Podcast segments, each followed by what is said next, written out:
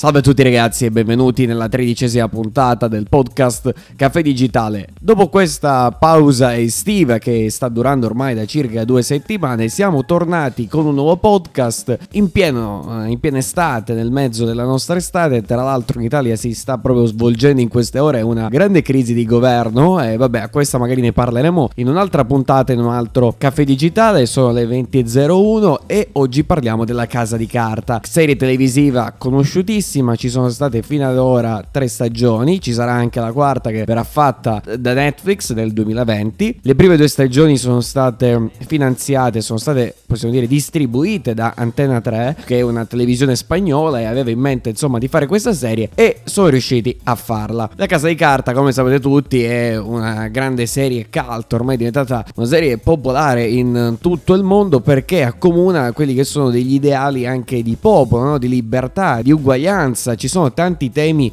eh, cari eh, alla sinistra. E proprio in questa puntata del podcast volevo analizzare quelli che sono i temi a sfondo sociale, etico, morale, ma anche mh, mm, appunto quelli che sono dei, dei temi eh, a livello eh, generale, perché oltre a una lettura superficiale che può apparire semplicemente il colpo alla Banca di Spagna nella terza stagione oppure alla zecca spagnola nelle prime due, che tra l'altro c'è da dire che le prime due stagioni sono in realtà una stagione unica, come la terza e la quarta stagione sono state girate insieme. Questo perché, tanto per fare un po' di storia della serie, le prime due stagioni sono state appunto prodotte, come dicevo prima, da Antena 3, una televisione spagnola, e queste prime due appunto in realtà non dovevano essere distribuite inizialmente su Netflix, ma solo in seguito Netflix deciderà di prendere, di acquisire questa, questa serie con un atto anche di lungimiranza. Infatti rimane in sordina per un po' di tempo su Netflix, nessuno si accorge accorge di questa, di questa serie, ma subito dopo, subito dopo qualche mese, questa serie ha un successo enorme, un po' come altre serie televisive, un po' mh, mm, diciamo questa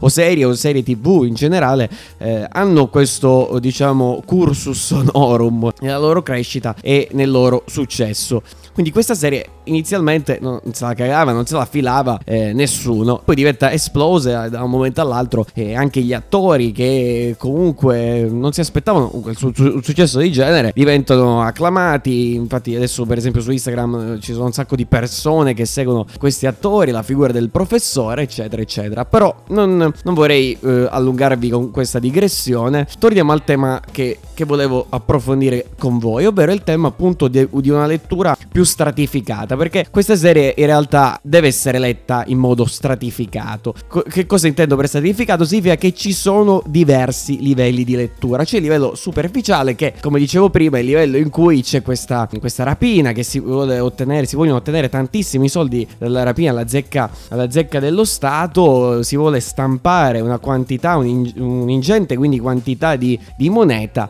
e questa moneta poi sarà insomma prelevata da, da, dai ladri e sarà eh, trasportata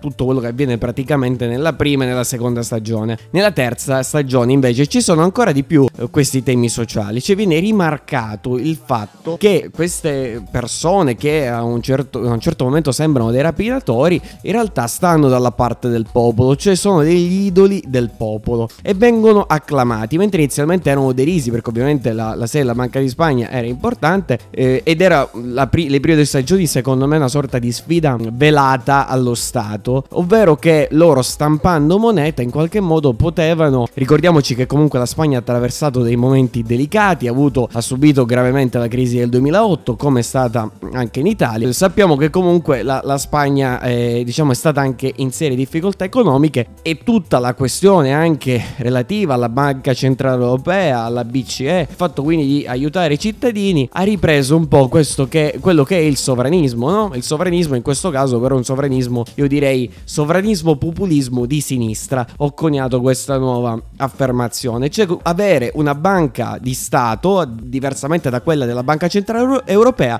che possa stampare un ingente quantitativo di denaro per le persone. Quindi questa era un po' la sfida, solamente che nelle prime due stagioni quei soldi in realtà i cittadini non sono completamente andati, ma loro si sono fatte le loro belle vacanze in queste isole. Poi, però tuttavia della, della terza stagione questi temi hanno uno sfondo ancora più marcato, ancora più radicato, perché il tema è questo, cioè loro diventano degli idoli, come dicevo prima, ma degli idoli in qualche modo mh, degli idoli di resistenza e qui entra anche la canzone Bella Ciao con eh, la, la, la sfida, insomma, al sistema più che altro, alla sfida a un sistema che non ha funzionato eh, in quanto la gestione delle crisi eh, migratorie, dei flussi migratori è stata insufficiente, ci voleva una maggiore coordinazione a livello europeo, cosa che non c'è stata. Lo sappiamo benissimo in Italia la, la situazione immigrazione com'è, che cosa sta succedendo in questi, in questi giorni, in questi mesi. Proprio perché la questione dell'immigrazione è davvero complessa e quindi tutto ciò sta facendo sì che si sta ritornando a quell'identità, no? a quel, quell'identità popolare e quei nazionalismi che poi si vengono a creare sempre in queste situazioni di difficoltà dove delle istituzioni diciamo um, democratiche comunque quelli di prima praticamente hanno fallito comunque non hanno pienamente adempiuto al loro, uh, al loro dovere o comunque al, um, a cercare di governare questo fenomeno. Ricordiamo però anche che uh, questa critica secondo me un po' al sistema è una critica uh, relativa soprattutto al, all'economia perché se si alimentano delle paure a livello di migrazione come avviene in Italia eh, cercando di aizzare la folla su determinate questioni è anche vero che tutto ciò secondo me deriva da una situazione di insufficienza economica. Con questo voglio dire che il ceto medio sta soffrendo a partire dalla crisi economica del 2008 la produttività industriale del, del, dei paesi sto facendo caso e sto inquadrando questa serie rispettivamente a livello europeo si sta facendo sentire. Qui quello che voglio dire è che in questi paesi la Spagna in particolare e l'Italia ma unisco anche la Grecia che è stata colpita con la Troica hanno vissuto un momento di crisi economica e quindi questa crisi un po' li ha messi in lotta col sistema. E questa serie vuole vedere proprio questo cioè che loro vogliono mettere in evidenza il fatto della ridistribuzione del denaro. Grazie all'operazione che verrà fatta nella terza e anche in corso nella quarta stagione quella di rubare all'interno della Banca di Spagna dell'oro che addirittura è molto difficile quasi inaccessibile ma loro comunque tenteranno e vedremo che ci riusciranno. Ancora non sappiamo se riusciranno a fuggire da questa situazione però volevo mh, sottolineare una cosa è che all'inizio proprio della terza stagione c'è un evento importante cioè quello nel quale loro iniziano a ridistribuire dei soldi alla gente. Io credo che lì sia anche un punto cruciale sul fatto che bisogna forse secondo l'autore no, Alex Pina che è l'ideatore lo scrittore della serie in qualche modo ridistribuire il denaro. Cioè c'è stata e c'è e ci continua a essere una disuguaglianza salariale cioè che i manager diventano sempre pochi ma sempre più ricchi quindi le classi praticamente quelle dirigenziali mentre il ceto medio ha avuto una stagnazione di quelli che sono appunto gli stipendi cioè sono rimasti praticamente costanti e non hanno avuto dal 92 a oggi circa no, non vorrei dire cavolate una fase praticamente di stagnazione cioè non sono aumentati. Mentre i stipendi dei grandi top manager vedete delle statistiche magari poi ve ne metto magari in descrizione quindi cose